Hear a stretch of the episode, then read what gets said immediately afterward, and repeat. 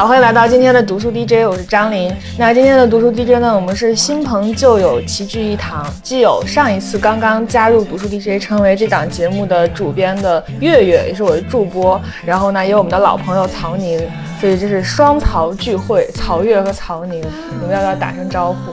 ？Hello，大家好，好久没有来读书 DJ。呃，Hello，大家好，我是月月，是这档节目的责编和主播。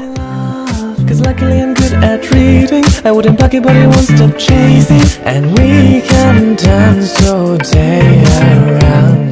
然后今天我们之所以是曹宁和曹越一起来录这本书呢，嗯，是因为今天要聊的这本书是一直以来就是呃，在曹宁的 B 站的评论区有很多人希望听到曹宁去讲的一本书，我们就想说，那就趁此机会把曹宁拉来跟我们一起聊一聊这个书，就是黄登老师的《我的二本学生》，也是前段时间算是一个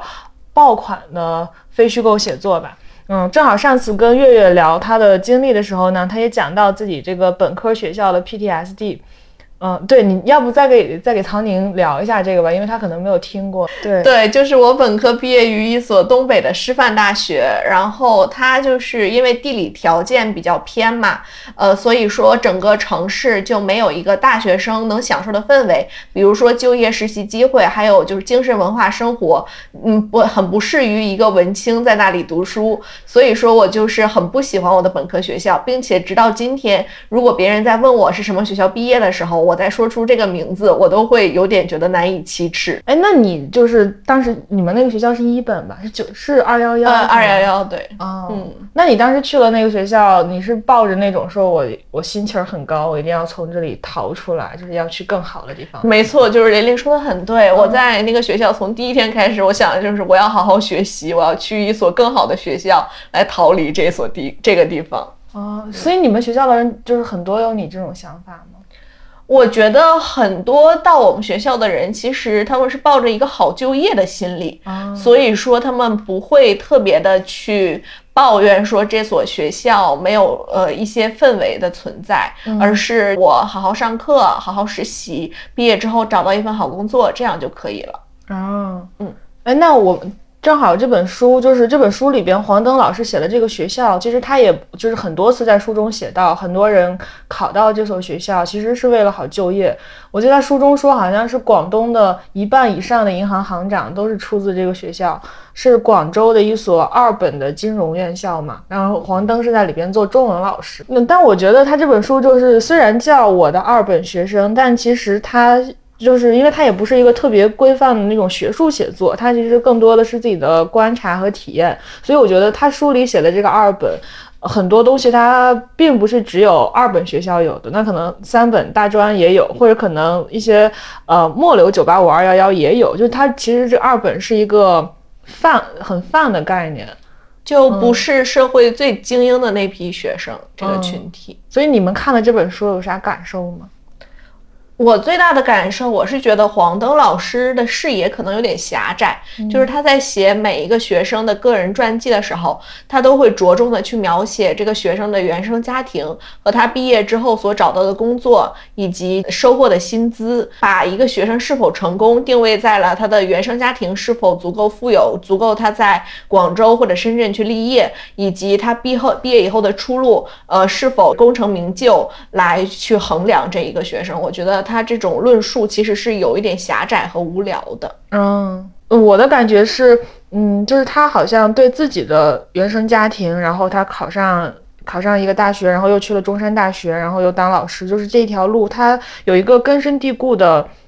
也不知道不能说是信念感吧，反正他就是被这套模式非常非常深的给给给。烙刻在那里，所以他在去看他的这些学生的时候，也习惯于用这这个视角去看他们，所以我觉得他可能带有了一点自己固有的那个思路去看这些学生。我读那个书的时候，因为我当时就在广州嘛，然后我我也经常去深圳，我对，呃，它里面所描写的一些环境是非常有感觉的，就它不像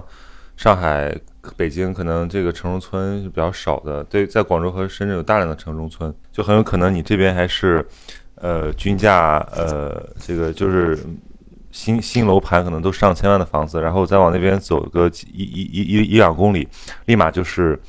城中村，然后可能大家就花八九百在那租着房子，所以我我我觉得那种景观的感受，其实让让这本书里面描写的那种年轻人的生存状态，在我在我的感受里面特别真实。对，因为我我其实也是生活在一个离城中村不太远的地方，我住我住广州旁边就有一个城中村，就石牌村那边。对，所以其实我看这个书更多的是一种熟悉感，然后再加上对他们内内心世界的一种好奇。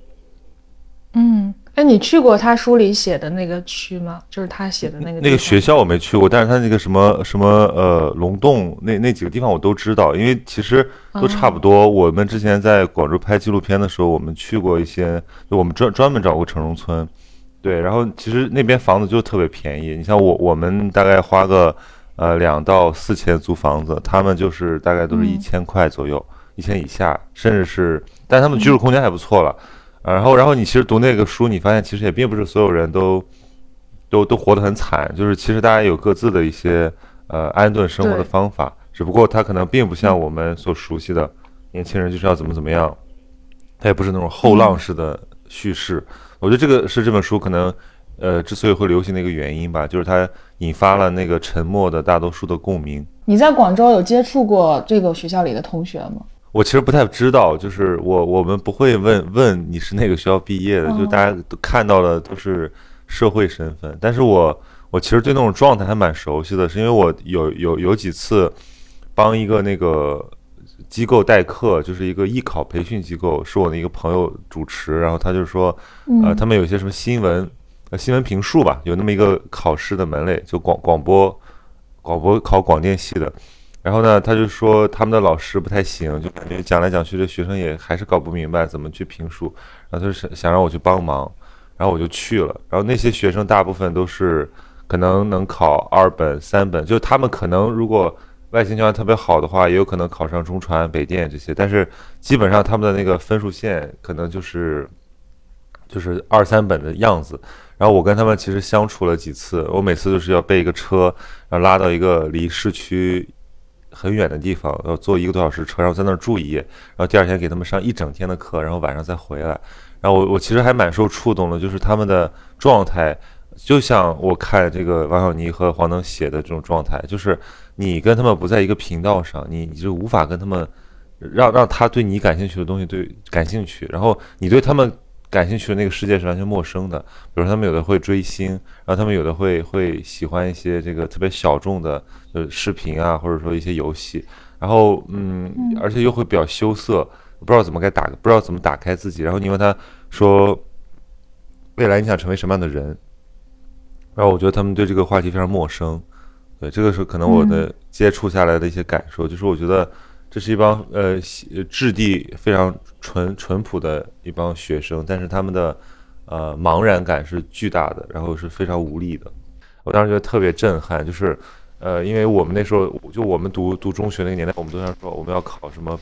清北复交，我们要以后就做这个。大家大家都都有远大的理想，对吧？要不然是做什么作家，要不然是工程师，要不然我要去去美国。可是可是你发现，在就在你这一片土地上的另一个角落里面，那里的年轻人，他们跟你想的东西呃完全不一样。对，可是你们看起来好像也也没有什么太大的差别。所以我那个时候就觉得说，呃，中中国的这个层级分化还是非常明显的。就是那个时候可能就通过这种阅读，开始反省自己的一些。一些精英叙事，就是说，或者说反省自己的一些话语是不是太过精英了，对，或者是说他是不是太太有具有这个偶然性？你不能老是用这样的方式去推测啊，这个时代的年轻人。嗯，呃，我觉得就是这一类的话语，这一类的叙事，其实近几年挺流行的，就是也不能说流行吧，就是它一旦就比如说像我的二本学生这种。这种这种叙事一旦发表出来，就会很多人啊有共鸣啊，就是被被触动到、被打到。包括像之前那个出走的平原上的诺拉，嗯，但是我觉得读完这些类似这样的文本之后，下一步就是就是你会觉得很迷茫，或者觉得很无力，就是这种状况、这种沟壑或者这种这种分隔是没有办法去打破的，然后就会觉得比较的悲哀。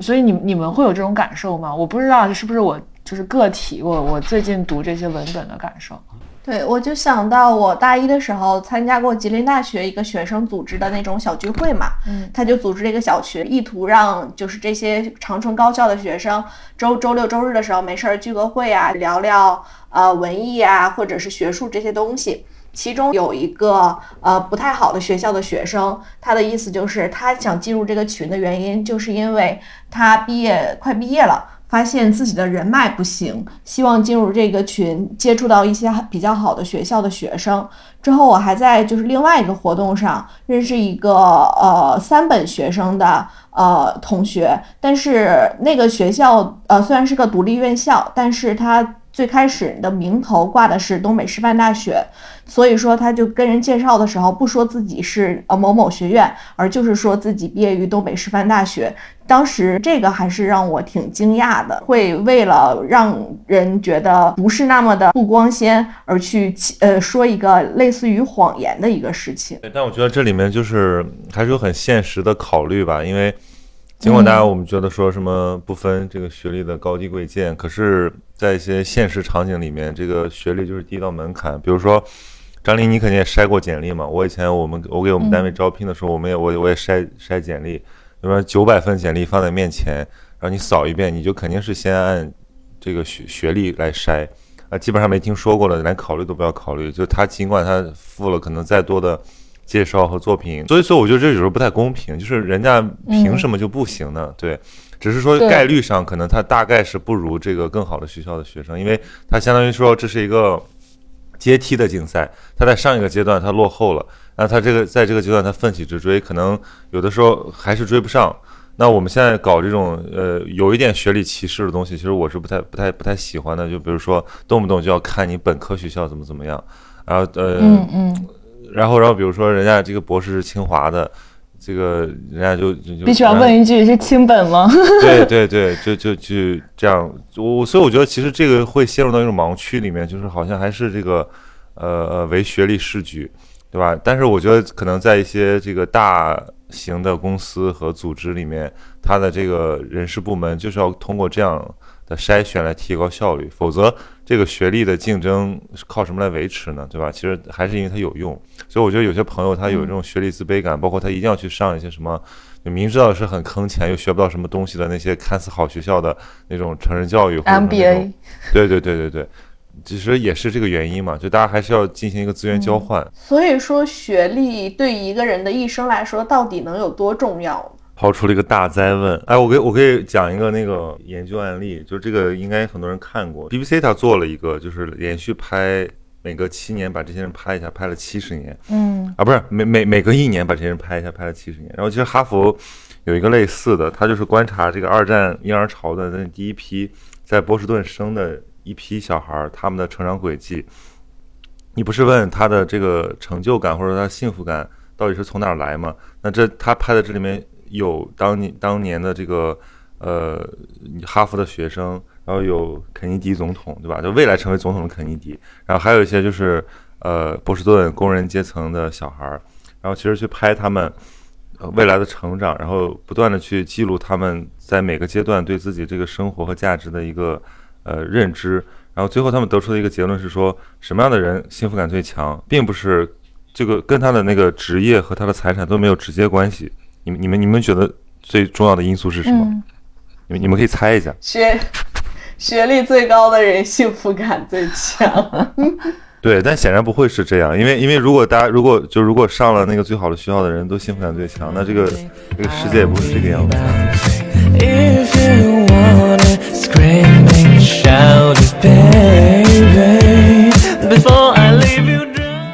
其实其实是其实是他们的人际关系网络，就是他们在生活中有多少的朋友和社会支持。对，当然有人会说，那你这个精英圈子的社会支持跟你这个工人阶层的肯定不一样。但这个就是它的那个显著性就没有那么高。那反而是说它的多少，就比如说一个精英，他可能自己。呃，性格很古怪，或者说被被排斥，然后或者说特别的这个鄙视其他人，那他的幸福感是很很低的。但相反，就是一个可能一个他就是一个呃呃流水线工人，但他是非常喜欢交朋友，并且他有爱好，他有自己的这个其他的圈子，他的那个幸福感也非常的高。所以那个得出的唯一结论就是你的，就是说白了，这个揭示了一个人生存最本质的东西，就是它是一个社群动物，那它必须要依附于一个社群的价值来确认自己的价值。所以我觉得这个可能学历，那我觉得这个跟你刚才说的那种一定要去读个清华 MBA 才能证明自己的价值是一样的心态，可能对。但是问题是，这个就在于说他的那个社社交是不是良性的？你比如说，很多人他为了证明自己，或者为了这个社会跃升，不断的去拉高自己的学历，把自己逼得非常紧，然后考什么那个高考复读，然后考研二战，就他一直在这个过程中就是消耗了大量自己的能量以及。就是跟别人交往的机会，那他其实是到最后可能他混混到了一个好学校，他可能上清华了，可是他发现就是也是格格不入的，或者说他已经没有办法跟别人非常平等的去交朋友。那我觉得这也是一种挺悲剧的事情。那身边有很多这样的事情，就是呃，反正我我自己身边有这样的案例，就是比如说考到我们学校的很多研究生，他。本科就是完全放弃了任何的社团生活，就一门心思，可能从大一开始准备考研那种。然后专业课也只，就是他他他的那个学习很用功，但他不是给，呃，就是他感兴趣的知识的，而是说哪个考试有用，他就去学什么。然后完全是一种，嗯，就是又过了一遍高中，对，又过了四年高三的状态。然后他终于上了复旦，然后他发现复旦这个地方提倡的叫自幼而无用。他手足无措，他觉得说我 我我是来干什么的，对吧？那我我我就像之前说的那个标题，说我奋斗了十八年，不是为了坐在这儿跟你喝咖啡的那种感觉。就他觉得他一路披荆斩棘走过来，他是要有一个舞台来证明他人生的辉煌的一个小巅峰。但突然发现这个地方没人鸟他，突然发现这个地方就是一些，呃，就这那种那种比较比较恃才傲物，然后比较散漫的人，然后用一种。打量式的目光看他，对，其实我当时接触过这么几个几个同学和算是学长学姐吧，对，然后我我抱着一丝这个，他们觉得我还是比较有善意的，所以跟我讲讲他们的内心感受。我当时觉得其实这是一个很大的问题，就是这个教育经历可能对他们来讲，呃，并不那么美满，因为他们可以在简历上写写着他是复旦毕业的，对，但可能他在这个地方并没有收获太多有价值的，不管是同学还是老师还是说朋友。所以，那你说他他他图啥呢？这样，对，可能只在社会竞争层面，嗯嗯，我有另外一种看法，就是也也因为我听我们这个播客的，可能有很多朋友在考研啊，就是奔着名校去啊什么的，嗯，我觉得势必你们在这个过程中肯定会听到像刚才曹宁讲的这个故事这样的样本的。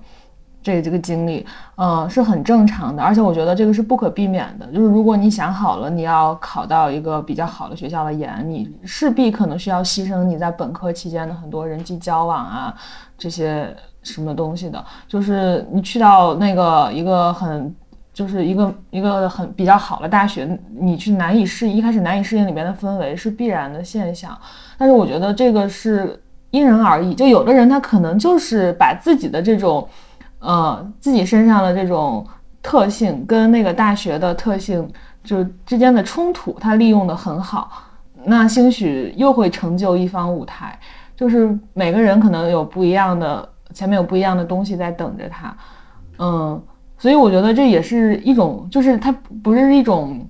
怎么讲？它可能会给你造成一些压力啊，或者一些不太愉快的体验，但就不失为你人生的一种风景线。就是就是这么说有点鸡汤了。所以我觉得这个还是一个很结果导向的事情。就是如果你做出成就了，那么你的那个低起点就成为你这个飞得更高的一个衬托。就是我我都想起来，我很小的时候我就看球嘛，看 NBA。当时我就就看到一次一个很有很有角度、很很有意思的选题，就说为什么那些呃就是年薪千万的那些已经很当红的 NBA 球星，尤其是那些黑人球星，他们特别喜欢就是讲自己小时候悲惨的故事，是因为他们现在已经出来了。对，那如果他还跟那个千千万万的这种黑人小男孩一样，在那个什么流水线上挣扎，他不会愿意去回顾自己的那个残忍和伤痛的过去。所以我觉得心态都是一样的，就大家都是在这个功成名就的时候才开始忆苦思甜，就是这个是这个社会非常功利的一个层面。对，所以我我我也我也非常讨厌那种就是苦难叙事，就是把自己的这个把自己的这个以前多么惨，然后以前那个多么的这个这个没有希望，然后在他成功的时候反复拿出来说，对吧？比如说像我们那个我们著名的那个。俞敏洪老师。当然，他这种激励了很多人，他他会给很多人带来一种心灵的抚慰和点燃点燃他们奋斗的希望。但是从你你这你我们站在一个比较客观的一个社会分层的角度来讲，这更多的是是在制造一种幻觉。嗯，是的。哎，刚才就是说到那个，比如说你在一个不是很好的学校，你去考研，努力考研，考上了复旦，这个故事的呃路径，这个样本，就让我想起另外一套叙事，就是你在衡水中学考上了清华北大，然后就是大家都很爱看这样的故事，包括前一阵儿好像是 JQ 吧，他们出来那群记者又自己做了一个公众号，叫什么来？叫正面链接，不知道你们看过没有？它里边就又发了一篇衡水中学的文章，又特别爆，就大家都很爱看衡水中学的人努习惯了努力生活的人进入清华北大之后的落差。但是我特别想看另外一个版本的故事，就是衡中出来有没有考砸的人？衡中出来，比如说去了二本学校的人，他们在二本学校过的是什么？就是他们的心态是什么样的？哦，我有一个学弟就是衡中出来的，他是一个很有组织能力的人，并且行动意志很强大。我觉得这可能是衡水中学给他留下的一笔财富。嗯，所以他很适应你们那个学校，是吗？对，就是如鱼得水，就是在学生会啊，或者是各种学生活动里都是很呃闪亮的人。嗯，其实我有一个问题想问曹宁，就比如说像因为考复旦本科的人其实都是有实力去考清北的嘛，但是当他们与清北擦肩而过的时候，他们会不会对复旦这样的学校而抱有着心生怨念吗？你这个问题，你这个问题不要问我，你这个问题要问一些浙大和交大的朋友们，好吧？这个 我我觉得，我觉得愿意上复旦的 大部分人，大大部分人还是奔着这学校去的，或者说或者说，其实我说白了吧，我觉得咱们这个。根本就是中国的这个应试体制啊，它跟那个美国的不一样。嗯，人家那种申请制大学，还是说会因为比如说专业，会因为这个地域，因为它的一些校风，对吧，来进行筛选。呃，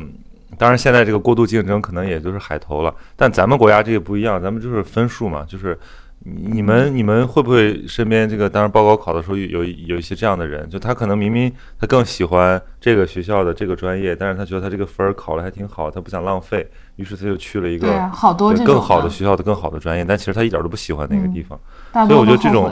对，所以所以你们听刚才我们所有谈论的这些，你们会觉得教育是不是更像一门生意？就是他要他要这个划算。否则说我的分数，要给你换来更高的平台，它是对它就是它就是这个这个成本和收益的一个平衡而已。但是这个和真正的教育，我觉得其实还差很远的。是的，哎，对，说起真正的教育，我我今天早上看了一篇文章，然后又看了一个纪录片推荐，我太想跟大家分享了。就是有一个德国的纪录片，应该最近在欧洲的各大电影节上拿了奖，叫呃巴赫曼先生和他的学生，就是讲了一个。你看了是吗？那个三个多小时，我看的我看的是这个看看电影了没的那个精讲版，但是我看了之后非常感动，把它转发给了我那些在做中学老师的好朋友。我说我说你看看人家 多么热爱工作，太棒了。他其实是一个呃落魄艺术家是吧？就是一个艺术家，然后到了一个德国边呃德国一个特别破败的一个呃小城，然后那个小城就是是一个很。怎么讲？就是一个工业城市，但它衰败了，然后就是到处都是很衰败的迹象。然后里边的他的那个中学的学生也都是社区里边的，就是各种阶层的，而且大家就是也不太爱学习，没有养成没有养成良好的学习习惯，家庭背景也不是特别好的这些孩子。然后这个人呢，就给他们上，应该是教他们什么课呀？我也不知道教什么课，因为我还没有看这个。反正就是这个巴赫曼先生就去教这些学生，然后他采取的方式就是去启发他们，去带他们阅读各种诗歌、各种小说，然后去跟他们探讨各种关于性啊、关于国家呀、关于政治啊等等，就是你本来不会和小孩子去探讨的问题。然后这些人在巴赫曼先生的启发下，就是慢慢的去找到自己，然后去发现这个生活的闪光点，大概就是这样一个故事。然后巴克曼先生也是提起他的学生都滔滔不绝，就是对这份事业特别的热爱。我我说的大概是这样吗？对，我记得那个片子里面有个非常触动我的点，就是其实这个老师在把自己的这个生命献给这帮学生的过程中是有些犹疑的，因为他觉得可能那个年轻的生命在生长，而他在慢慢的凋零，他是有些遗憾的。但是，呃，我觉得最感动的就在于他能够通过这种真诚的付出，然后换取那些孩子的信任之后，他的那个自我和解。所以，我觉得这可能是做老师的最重要的一个部分，就是他得相信他的付出是有价值的，否则他永远会觉得说，我为什么要为了这帮小孩儿，呃，来做这样的事情。然后我我还想到我看过另一部电影，其实那个我想不起名字了，是那个茱莉亚·罗伯茨演的，也是一个真人真事改编的。就是他是在那个美国一个刚刚改制的一个特别差的学校里面教一帮就特别糟糕的孩子，就这帮孩子完全是这是一个有教育理想的年轻人，对吧？放弃了高薪的职业去教教高中了，但发现这帮孩子是就难以管教，但是呢他没有放弃，就是他。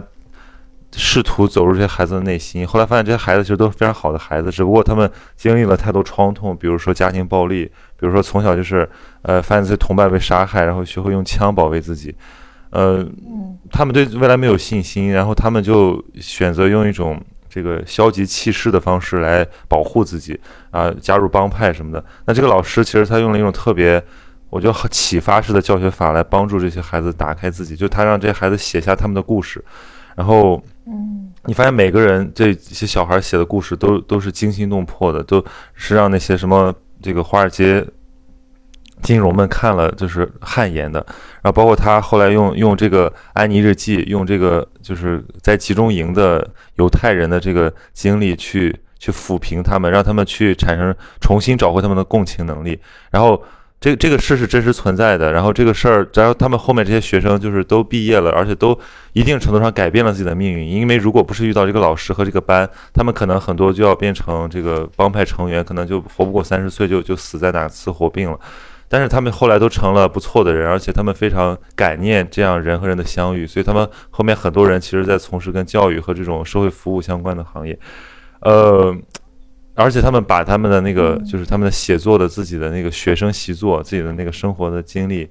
啊，就是叫平民生活史、平民苦难史给出版了，还还其实挺畅销的。然后我在我当时在飞机上看完这个故事，我就有有点那个，真的被被被深深的感动到了，因为我知道这是一个特别理想化的故事，就像那个什么放牛放牛班的春天，像那个那个死亡诗社，就所有的这些东西都是给我们昭示一种教育的理想化。但是，嗯，它毕竟存在过嘛，对吧？我我们有的人会觉得说这个不现实，这个不可能复制，对。但是其实我们也可以看到像张桂梅、张桂梅这样的人的存在嘛。其实，其实，呃，你去连篇累牍、铺天盖地的去宣传它，其实我觉得很难影响到这些教育工作者他们对这个事情的认知，或者说平平息社会大众对于这种教育分化的这种愤怒。但是。真正被张桂梅校长影响的学生，一定都会知道什么是好的教育，就是什么是这个人对人的付出。所以我觉得教育一方面要理想化，另一方面它要扎根于现实。就是比如你在这样的情况下，再比如说像这种这个这个这个美国最差的街区的这个一个班，或者说像这种大深山里的女子学校，你首先要考虑他们需要什么，能够让他们进一步发展，就先给他们先给这些人赋能。对，所以我觉得其实黄东老师。尽管可能有的人会觉得说他的这个叙事是有一些刻板印象的，但是我觉我依然非常佩服他做的这些事情，因为他还是在花时间去跟这些人交朋友，在跟这些陪这些陪伴这些学生成长。尽管他的力量非常微薄，他可能几年都不见得改真正改变一个人，但是至少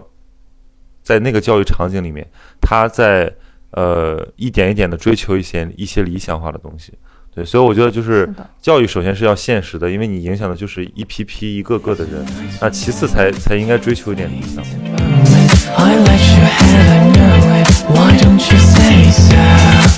哎，对，我最近还看了一篇关于教育的文章，是人物发的一篇，叫做《到底什么是好的语文教育》，类似这种题目吧。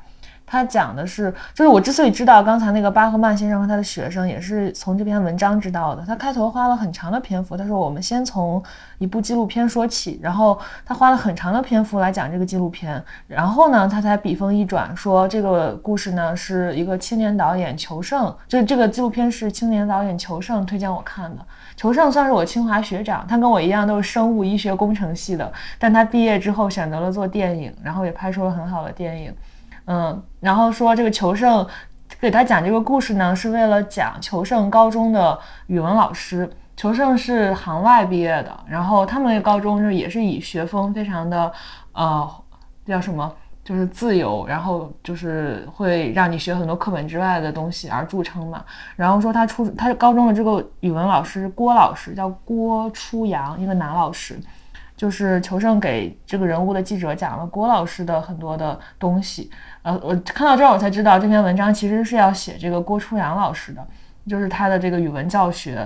嗯，他好像是一个挺厉害的语文老师，反正就是他的语文课从来都，他会在课一个学期的开始就让大家投票选出这个语文课本里不想要学的文章，然后筛掉三分之一，剩下的三分之二他就精讲，然后每一篇文章他都会配上大量的诗歌呀、电影啊、小说呀相关的文章，去帮助学生理解这个文章真正想传达的东西。包括之前他最出名的一次课，好像还被批，就是被后来好多人都奉为经典的一堂课，就是他给学生讲那个莫泊桑的项链。因为就传统的这个语文的阅读理解题，都会让学生去说，哎，这个项链就是反映了这些什么女人虚荣啊，怎么怎么样。但其实他是从更加底层的。方面去分析这个女主角叫马马蒂尔德还是马，就是分析这个女主角，呃，她的人人生更深层次的一些悲哀，以及这个悲哀折射出的莫泊桑的众多作品里边的这种深深的悲观主义，然后再从这儿去。反扣到莫泊桑，他是在双目即将失明的情况下写的这篇文章。那这些呃盲作家，他在就是这这一批盲作家在写作的时候，他们的作品跟自己失明的这种经历又有什么样的关系等等，就是他会这样去给你讲一篇文章。嗯，所以整篇文章下来，我印象特别深刻的，他其实写的是郭老师这个人他一生的经历，他是怎么走上语文教师这条道路的。就是他的他的经历跟我们刚才说的纪录片里边的这个主人公的经历有点像，就是他一开始去被分配到一个社区中学里边当语文老师的时候，也是很不得志的。你想他呃也是一个文学青年嘛，然后呃。大学的时候上的是杭州师范大学，在学校里边也是演话剧啊、写小说呀等等。然后他嗯，从杭州师范毕业之后就想考研，考到你们复旦大学中文系，但是失败了。嗯，然后就郁郁不得志的被分配到了一个社区中学去教语文。然后前几年教的也是如履薄冰，就是按照本宣科去讲嘛，就觉得讲的很不开心，觉得自己并不是在呃教育，只是在教学。后来他就一步一步的受到了一些他的语文老师的前辈的启发，开始去开真正的开展他心目当中理想的语文教育。呃，再包括这个文章，他其实还写到了这个郭老师，郭老师的语文启蒙老师，就是他的小学语文老师，也是一个特别好的一个老师，对他的一些。呃，影响包括他在这个杭州师范去念念中文系的时候，他的那个剧社的一个黄老师，那个黄老师好像还是一个比较有名的，就是在大学生里边搞戏剧教育的一个老师。然后我记得当时那个文章里边有一段话，就是统计了一下他们当时杭杭师大的那个剧社出去的一百四十位学生，其中有约七十位成为成为了语文老师，而在这七十位同学当中，有二十五位同学在自己执教的学校成立了剧社。这些中学教师将剧社带到了温州、湖州、衢州好多地方。黄月杰，黄月杰就是刚才说的杭师大的那个搞戏剧教育的老师，说好多地方这个黄老师都没有去过，但是剧社在那边重新开花了。所以我看到这儿的时候就觉得很感动。我觉得这就是真的是语文教育最美好的样子。然后这个时候我再回回回过头来看我们在做的事情，感觉我们似乎也在做语文教育。因为我小学真的，我小的时候真的很想成为一个语文老师。就如果让我当老师的话，我真的很想当一个语文老师。然后我我当语文老师的私心就是我可以把我喜欢的。呃，作品、音乐、电影等等，就是教给我的学生们，让他们也去体味那份喜欢。然后我就觉得现在做的事情有点像，有点像语文老师，就很开心。对，说到这儿，我其实就郭楚阳老师的故事，我在很多年前就非常熟知并且感动。哇！因为是因为其实有一本书，呃，大家可以找来看一看，叫《盗火者》。哦，他的诗的。中国盗盗火者就是那个普普罗米修斯那个盗火，对。中国教育革命静悄悄，而这个书其实是那个就是原来的那个香港凤凰周刊的主编邓康炎老师他策划的一个，就是在他他那个就是来谈教育的一本书，就是他去做了大量的调研和访谈，去采访这些民间有教育理想的人，当然也有一些像像像呃陈丹青啊，像这个钱理群啊、孙云晓这样的呃学者和。就是对教育发言的专家。然后我在那个书里面读到了大量，就是像像郭老师这样的基层教育实践，他们谈论的东西都非常具体。比如说你刚才讲的那个课本，我后来还还买过，就是郭就是郭郭长也出过书嘛，就是他把他自己的那个讲课的那个对，把那个把那个语文课给出版了。然后我拿过来跟我们自己的语文课对比，我们确实发现就是。你这个老师如果在用生命在教教书的话，他对于人的触动就是会不一样。你会从这种无声处看到惊雷。然后，然后我觉得看这样的书，其实会让我们这些学生，或者说后来的可能从事一些文化传播。甚至教育岗位的这些人获得巨大的能量，它就像盗火一样，就是你是在传递一个火种。你发现你不是要实现什么惊天动地的理想，你所做的无非就是把你当年在老师那里受到的一些感动给传递下去，传递给你身边的读者啊，你的学生，然后你的受众，你的客户。所以我觉得这真实的教育它是一个非常具体的事情，就没办法奢谈说我们要通过多少技术和这个资本的投入来。让它焕然一新，其实教育就非常，我觉得教育是非常像农民的一个事情，就是是的，就是种地，对你，你花了多少功夫，然后他在，然后你你你花了多少功夫，他就会有多少收获，而且这个过程中有很多偶然性，然后你要尊重规律，你要春种秋收，你不能拔苗助长，所以最后你只能在这个他该收获的时候等待他的这个成熟。就我觉得那个这个这个是可能我自己对教育的一个看法，所以我们后来去做教育创新，我们绝对不会说我们去开发一个什么那种线上的，然后想要给大家描绘一个很远大的蓝图的那种教育。我们要做的就是一个具体具体的教育。比如说我们这次其实在那个虎哈办那个教育创新工坊，就来了几几个老师，让我特别触动。比如说有一个老师，我后来也跟他约了播客，就是我昨天说那个呃来自这个通辽的。郭老师，他也姓郭，他是一个心心理老师，呃，他是从北师大心理系的那个师范生分配过去的。然后他们那个学校的条件很一般，但是他们居然有七位心心理老师，是因为这个学校的校领导。心有心理学背景，所以特别重视这个，而且这个年轻老师特别有激情，就是他会发现他们没有这个合适的给学生用的这种科普心理的读本，于是他就自己编了这么一个小手册，然后包括他会尝试用各种各样的这个他自己学到的一些有趣的，能够让团队融合，包括让这个人这个学生年轻人心理疗愈的这种方法去去实验给他的学生，就是特别有激情，然后在在那样一个就是小地方。对，所以我觉得我我听到这些故事，然后包括还有更多的故事，可能后面我们会在那个就是这个我们其他博客里面陆续让那个当事人为我们来讲述啊，包括有关注什么自闭症儿童的，包括给这种呃呃什么中专生赋能的，包括给这种全全人教育，就是说职场发展的，就他们的故事都非常精彩。但是我说这些人的汇聚本身就像火种一样，就是你会突然意识到，呃，你在教育里中追求的无非是一些具体的、具体而微的感动和反馈。然后你获得这个之后，你也就对那些宏大的，呃，或者说那种沉重的现实，就没就不会不不会不会那么受折磨。我有还有一个问题，就是不知道这个是不是还是一个终极问题？一个人的家庭背景是否和他进入了大学层次有关系？那很多年前我在网上看到过一张呃 PPT，就是流传的照片嘛。上面就是一个清华的老师去展示清华的学生，他都来自什么样的家庭，呃，家家长都是什么学历，呃，去过多少个地方旅行，我们有没有出过国？最后的结果就是。清华的学生大多数都出身于中产和中产以上的家庭，但是另外一所普通院校，呃，这个数据一对比，这些学生的家长就学历都比较低，经济情况都不是很好，几乎没有去过什么地方旅行，更没有去过港澳台或者是国外。最后的结果就是一个人进入清华，并不是他一个人的努力，而是就是呃十余年来整个家庭一个成就的结结果。所以说，就是让我很好奇，这个结论是否具有普遍性？就我觉得这个是呃，教育社会学的一个很经典的命题，就是这个教育平等的问题嘛。就是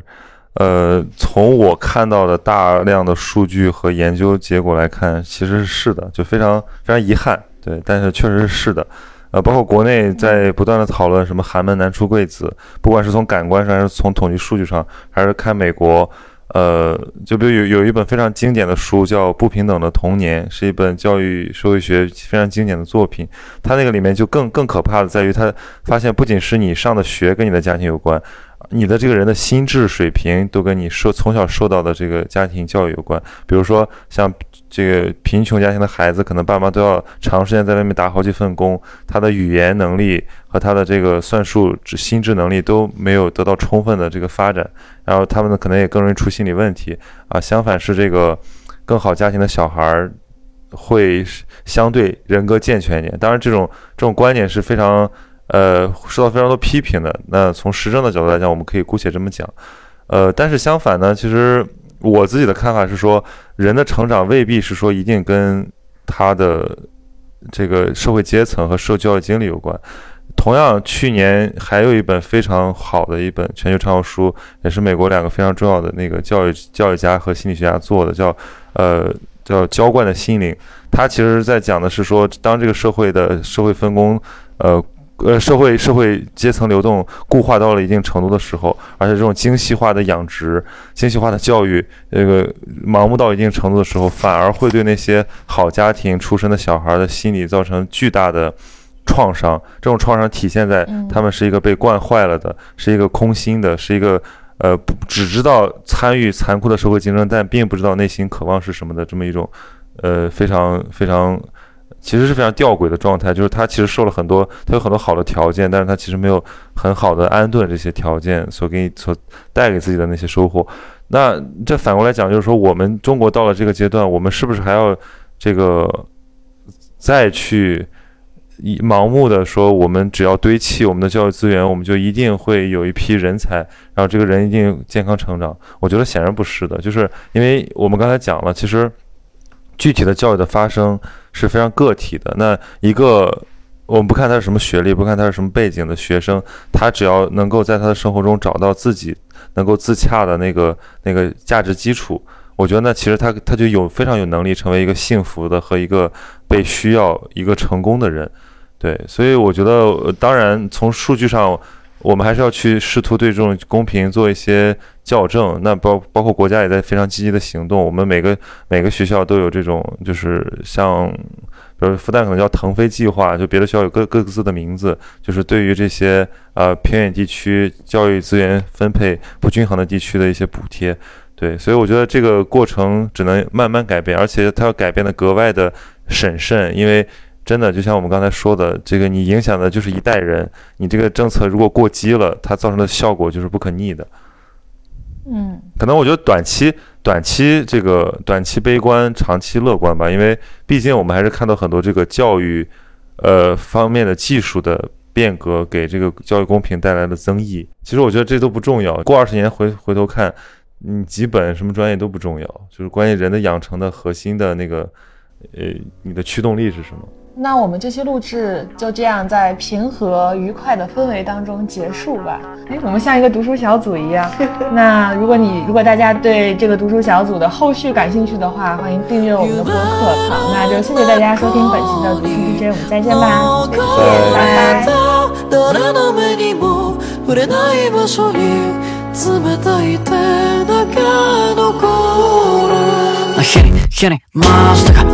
拜。日に日に回したかその感情たいから見ていい不明潰したいよ I need, I don't have my life I want to do iPhone I want to do iPhone 深夜のコンビニ前 Tinder をただ眺め遊ぶのにも飽きたのにただぼんやり残したり君を求めたる夜。ああ自分がいらなくなる夜。